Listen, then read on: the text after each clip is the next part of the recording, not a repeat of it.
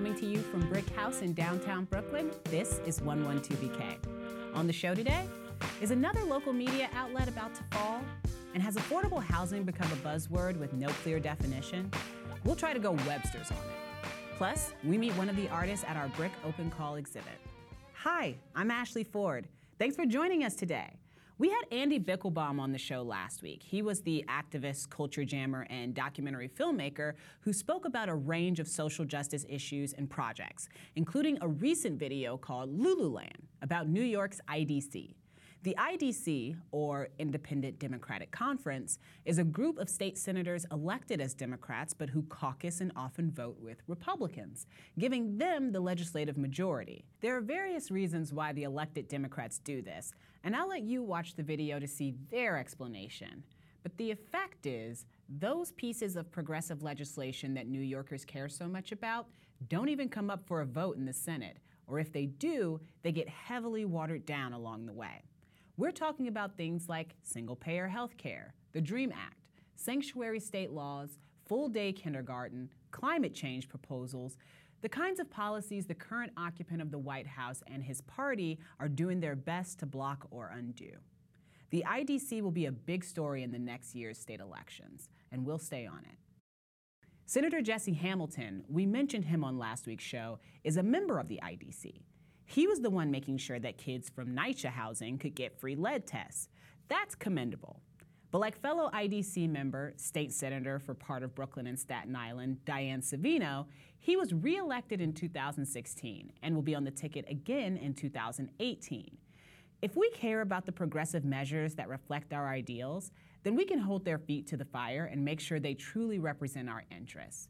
And we can have our say about their futures next November.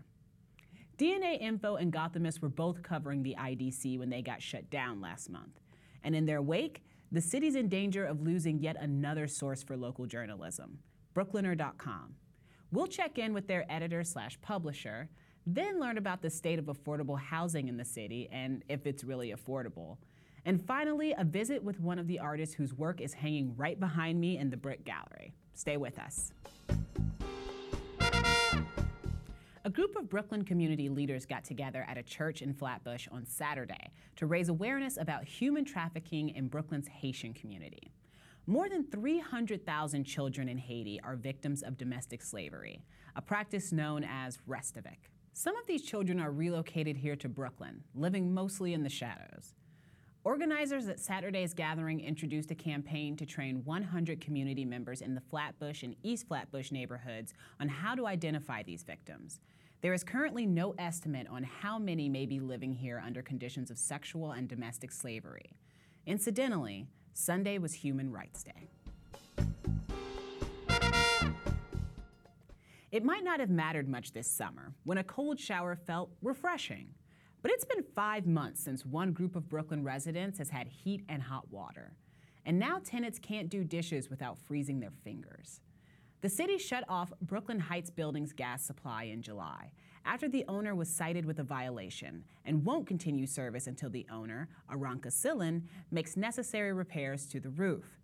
Residents have filed several lawsuits against the owner, but apparently she hasn't shown up in court and says she can't repair the loose bricks on the rooftop chimney because the neighbors won't allow her access to the roof. Just checking the 10-day forecast for Brooklyn. Wednesday, a high of 22. Ouch. Newsflash, Brooklyn Bridge is congested. The roadway, yes, but the walkway too. Pedestrians cram onto the walking side and spill over into the bike lane, while irate bikers zip by, sometimes knocking into bemused selfie stars and tourists who are looking for the perfect shot, but who miss the biker icon painted on the wood planks. According to the New York Times, pedestrian and bike bridge crossings have gone up significantly in the past half dozen years, with an average of 32,000 people walking across on the weekends. With everyone's safety at stake, what's the city going to do? They're looking at bike-only entrances on the Manhattan side and maybe even widening the promenade, but that decision won't even be made until 2019. In the meantime, take out those earbuds and listen for those bells.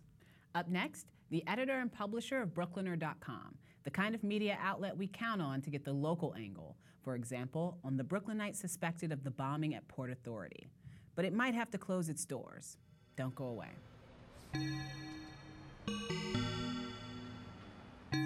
When DNA Info and Gothamist were shut down by the conservative businessman and philanthropist Joe Ricketts, New York City lost 26 reporters. It came at a time when many observers were extolling the virtues and the necessity of local journalism. Then, just last week, another local news org, Brooklyner.com, said it may also have to shut its doors if it can't crowdsource enough money to continue operations. Perilous times for local journalism.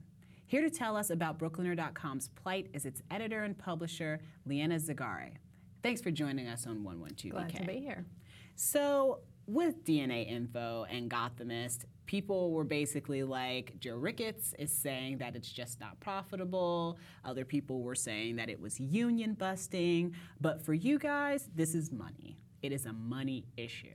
So can you tell me what's going on? Well, as you know, digital news has been struggling to find a way to fund itself for quite a few years now. So we're not unique in that plight. And so far, we've funded our operations through a mix of advertising and sponsored content and also private charity in form of mortgage on my house. Right. So that is how local news have been funded in Brooklyn for the last 10 years on the Brooklyner. Mm-hmm. What has happened in this period of time is that local advertising, like the small pizza shops and the bars that used to advertise on our site in the last couple of years have gone over to Facebook. And, you know, it makes perfect sense. It's just that that's a few dollars less that are funding local journalism. Mm-hmm. And when we did our budget, we looked at it. And what we saw is that there's just not enough money that's coming in predictably so that we could continue paying the wages. Right. So... So that's tough. That's tough. Really, really tough, which is hard to reconcile with the fact that so many people talk about the importance of local journalism. People love sites like the Brooklyner. They love DNA Gothamist. They love or DNA Info and Gothamist. Like they love having those news sources available to them. So why is it so hard to make them sustainable? We have lots of readers, and there's absolutely no question there's interest in local news and community news and, God forbid, neighborhood news. We all want to know what's going on in our neighborhood. We do. It's expensive to produce. Mm-hmm. It takes reporters time to go to the meetings, to cover them, to check the sources, to check the facts, to make sure that it's accurate and true. As the traditional sources of revenue have disappeared, I think more and more people are realizing that without reader support, there is just no future. Right. You can't do it. Nope. So what were your thoughts when you heard about DNA Info and Gothamist being shut down? Just initial thoughts. The first reaction was like, God, he took the site down? Yeah. I mean, that was just, you don't do that. That's history. Oh, yeah. But the other thought was like, I'm surprised he lasted as long as he did. Wow. Because I did not see how DNA Info was making money, and there is only so much money one can lose. It wasn't a not-for-profit, even though I'm sure it probably de facto was. Right. Well, that's just how it added up in the end. So can you tell me a little bit, because when we talk about the importance of local news, I feel like, you know, people might understand it, but they also take it for granted a little bit. So when something happens like what happened today at the Port Authority with that explosion, and also with the perpetrator apparently being from Brooklyn, is there a missed opportunity there when we don't have local news options to cover that in depth the way maybe other places might not? Maybe they don't have the same sources. Maybe they don't have the same history with the people there. Well, there's two elements to that, I think. One is the immediacy. Like, you know, we heard, the person lived in essentially on the border of Parkville and Kensington, and it's just you know, we heard the helicopters. That was the first one. Neighbors like, hey, we've got all the choppers above. Like, what's going on? What's going on here? And it's like, oh, the street's blocked. So that's the block. And, like, you know, there's that kind of real-time reporting that, you know, you can't necessarily get response from the cops yet, but you know that something's going on in the neighborhood. And then, you know, they confirmed that, yes, indeed, he was from Brooklyn, and we know exactly where.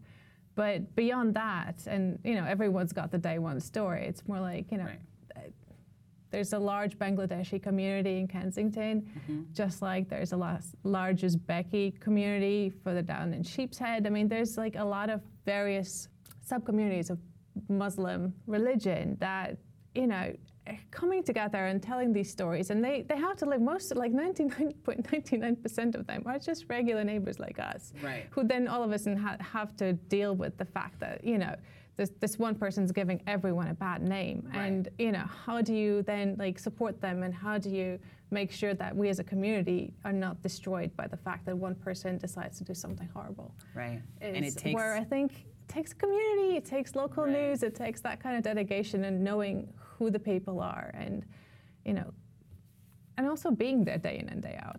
And going to the meetings and going to the gatherings and... Being a familiar face. Being a familiar face and just being there. Absolutely. So, because we don't want to lose that, okay, in general, we don't want to lose more local news sources. What's the model that you guys want to use moving forward? We have decided that in order to be sustainable and be predictable and be able to pay reporters salaries and let them have a living, we need to have reader-supported business model first and foremost. And then everything that we can get in through advertising is extra and wonderful and can fund the business side expenses. But as far as it comes to the neighborhood reporters, that if we can get them funded by readers, we're light years ahead of, like, you know, sustainability. And all it takes is for a lot of people to give a little. And not even that many. I think if we can just get 1% of our readers to give us, you know, $5, that would make a huge difference in the reporting. So how do they do that? How do readers then, if a reader is watching this right now and they go, I love the Brooklyner, I want to support the Brooklyner, how do I go do that? Just go to the website, brooklynnerd.com, and click on any of the 16 ads that will pop in your face. And just say, subscribe and become a monthly supporter. It's it would mean a world to us. And it's been amazing to watch. I did not think we were going to get 500 when I put out the call on Thursday. I think we crossed 500 people on Saturday. Wow. And so it's been overwhelming, truly, just to get the responses of, like, you know, you did that story 8 years ago, and, like, it made all the difference. And I'm like, wow, 8 years ago, like, that was a lot. And, you know, but that's what happens when it matters. And, you know, when you make a difference and you fix a playground, or, you know, uncover an oil spill, or just, it's from the smallest to the big, and you make all the difference. Well, what's the deadline for when people need to make sure they have those pledges in, or have pledged their support in some way, to make sure that we keep going with the Brooklyner? When's that?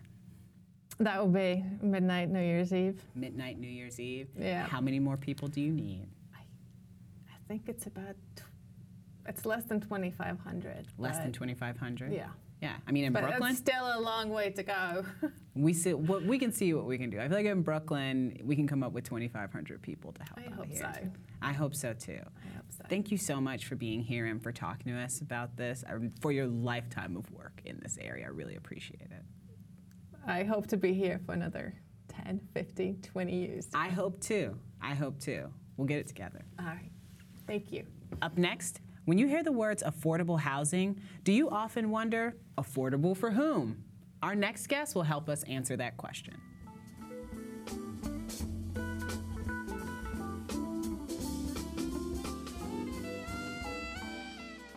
Now, here's the latest installment in the ongoing saga of New York City and affordable affordable housing. Mayor de Blasio has selected 8 buildings in Brooklyn to be our modest contribution to his overall plan to preserve or create 200,000 units of housing with regulated rent by 2024. The question on everyone's mind is, will these actually be affordable, and to whom? To discuss this, we have today LaToya Campbell from Impact Brooklyn, which you may also know as the Pratt Area Community Council. Thanks for being on the show, LaToya. Thank you for having me. First of all, can you just tell me, how do we define affordable? That's a very good question. Mm-hmm. Affordability in terms of affordable housing can be a catch-22, especially when you don't know what it is. Right. So it could go more like this. AMI, which is the area median income, which is basically in the demographic area, you basically say, okay, this is the amount of money or income annually a person needs to make in order to afford. It could be as low as 30%, and it could be as high as 165, which is all still affordable. So you can make as low as $15,000, as high as 6 figures, and it will still be considered affordable.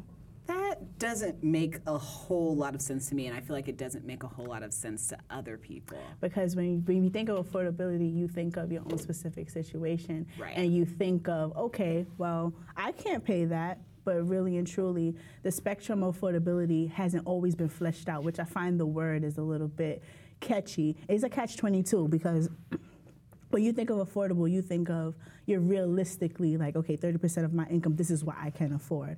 Right. But the spectrum goes higher than what a normal person of low income, because low income is not just, you know, make someone that makes 50K. Right. It could be someone that makes 12K. That's 30%. So who's defining it? So right that's basically done by HUD. Okay. In terms of, they basically set that guidelines, and they make that income limits. The income limits is basically the guide to see what is the maximum a person can make, and then you go from there. The rent signifies what the income will be, which is the minimum. This is how much a person would need to make in order to afford that specific rent. If I was making, let's say, $150,000 a year, could I still get affordable housing? You can. The AMI would just be over 100 AMI. So you would have to make, so for instance, if it's a 30 AMI, it's $15,000. If you're like at 60 for 1 bedroom, that's like $40,000 and 80. As you go up, the income band goes up. So you could, if you make over like 6 figures, like you were saying, you'll fall into that 100 AMI, 130 AMI, where you have to make at least 76 to 100 and change in order to afford that. So affordability definitely is defined by essentially your income. By my income. By your income.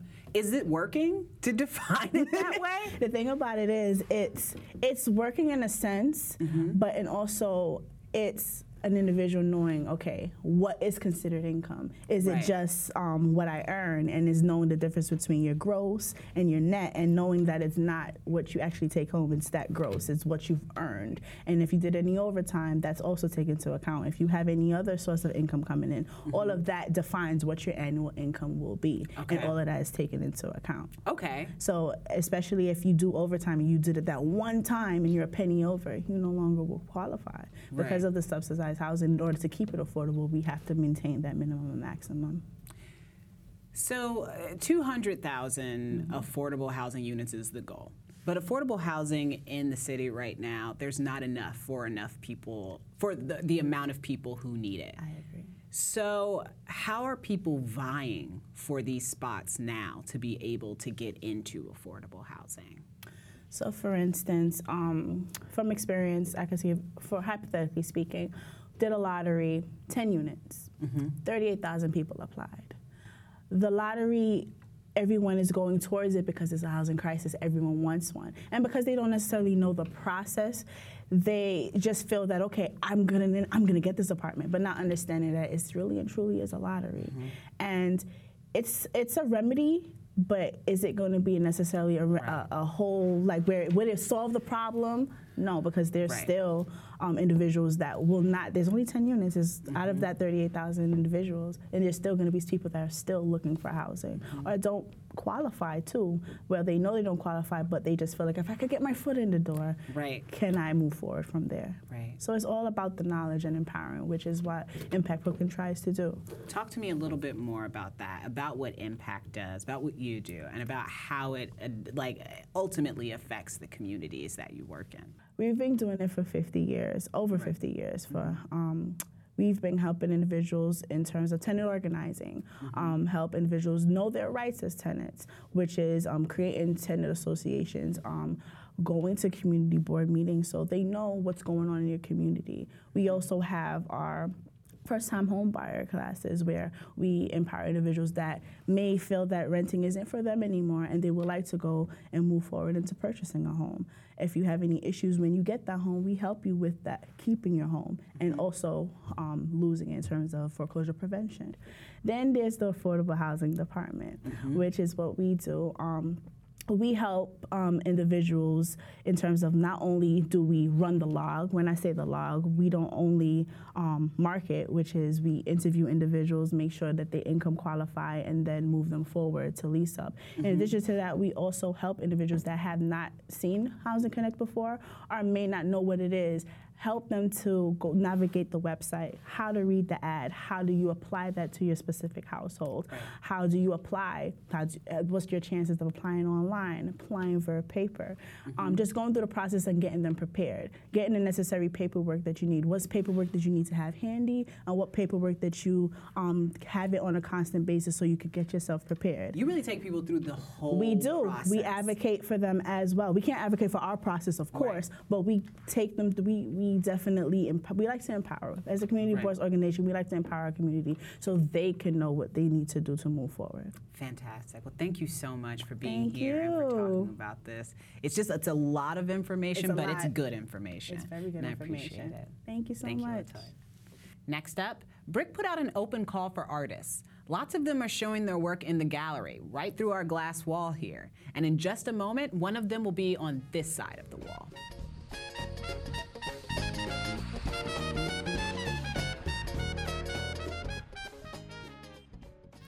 Our next guest has done it all. Costume design, music promotion, magazine publishing, even chorus line dancing. But today, she's here to chat about her work as an artist. Marianne Monforton's work is on display at Brick's very own contemporary art exhibit, Open Call, Truth. Work that reflects her wide-ranging experience with the arts. Welcome to 112BK, Marianne. Thank you. So first of all, can you just give me an idea of what inspires your art? We were talking a little bit before the cameras even started about, politics and the world and culture as it is. But where do you find a lot of your inspiration right now? I mean, I definitely feel that I am absorbing everything that's going on out there, and I feel that I'm addressing some of those issues that you can only talk so much about, and only you're heard to a certain extent. So I feel that it comes from my experience and how I feel about things right now. I started out, I've only just gotten back to making art after this long resume of my New York life. And I started out very conceptual and abstract. And I have since taken a bit of a change, though it's conceptual work for sure, but I have made more objects that reflect feeling, and emotions about things. And they're pathetic mostly. I feel like my work has pathetic quality to it, which is very human. And there's a feeling behind it. Yeah. Good.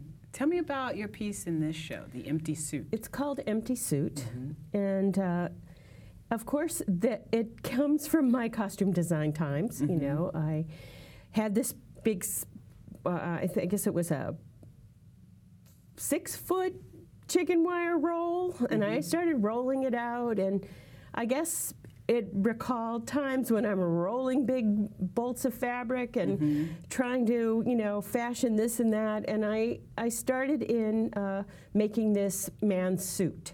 And part of me, because I had done a lot of work that I have this sort of mixture that makes it look like concrete, even though it's often just chicken wire and plaster gauze tape, and then I paint it. So I thought maybe I was going to make a cement overcoat. Right. And I fashioned this suit, and it was, at the same time being almost completely invisible, it had a tremendous presence to it. Right. And I thought, whoa, let me just leave it at that. Right. And you know, given the times and, you know, what people say as opposed to what they do or how much they'll say to get what they want, I felt that the concept of empty suit, you know, hit the truth nail on the head. The truth being that there are a lot of people here saying a lot of stuff in a very empty suit. Yeah, they'll say whatever you want them to say. Right. And there's very little that gets backed up. Right. You know. No substance. Nothing. Yes. Talk to me a little bit about Basquiat. Oh, Jean. I knew Jean probably when he was a teenager. I'm going to say 17. 18, 19, the very early years. He was just an interesting, funny, smart, extremely sensitive young man who was out in the art scene and knew what he was edging toward. We spent a lot of time together, just tooling around and selling his postcards, and he painted lab coats under the copyright man-made. And we spent a lot of time talking on the phone about making art and life. And I remember he told me once he was thinking of making paintings like game boards with net corner pockets. Right. I thought, wow. He just was an interesting, very extremely acute, interesting. You know, and he was so charismatic. I mean, with all of that, you really couldn't spend enough time around him. Right. He was very, very interesting person. And he was just a kid, so, you know, I knew the sky was the limit there. Right. Yeah. Absolutely. You know, I've heard that from other people who knew him at that time. Can you tell me, how long is your piece going to be here? I think the show ends on the 20th, maybe, of December. So another 10 days. Excellent. Yeah. Excellent. Well, hopefully more people come and see it and check it out, and the rest of the exhibit. Oh, it's a fantastic exhibit. Yes. You know, I spent quite a bit of time looking at it, and every piece resonates with the theme. I think it's very good. Fantastic. Yeah. Well, thank you so much for being here, Marianne. I really appreciate it. Thank you. Thanks for tuning in to 112BK. On tomorrow's show, as we head towards Wednesday's Be Heard Town Hall meeting, Mental Health as a Civil Right, we'll talk to two individuals about mental health and stigma, and mental health in the LGBTQ community, and some ridiculous nonsense from singer-songwriter Amelia Robinson. Hey, I'm not being judgy. That's the name of her latest album. A quick note of correction. Marianne said that the show runs through December 20th. It actually runs through December 17th, so you'll want to get here earlier. 112BK is hosted by me, Ashley Ford, and is produced by Ross Tuttle, Fred Brown, Shireen Bargi, Emily Bogosian, and Kritzi Roberts. Our show is edited by Clinton Philson Jr. and Kyrell Palmer, and is recorded by our studio technical director, Eric Hagasek. Our executive producers are Aziz Aisham, Jonathan Lee, and Sasha Mathias. If you want to get in touch, you can leave us a comment, tweet us using the hashtag 112BK, email us at 112bkpodcast@gmail.com, or leave a message at 347-504-0801. And make sure you subscribe to the show on SoundCloud, Apple Podcasts, Google Play, Stitcher, or whichever podcatcher you use. 112BK is part of the Brick Radio family. For more information on this and all Brick Radio podcasts, visit brickartsmedia.org/radio.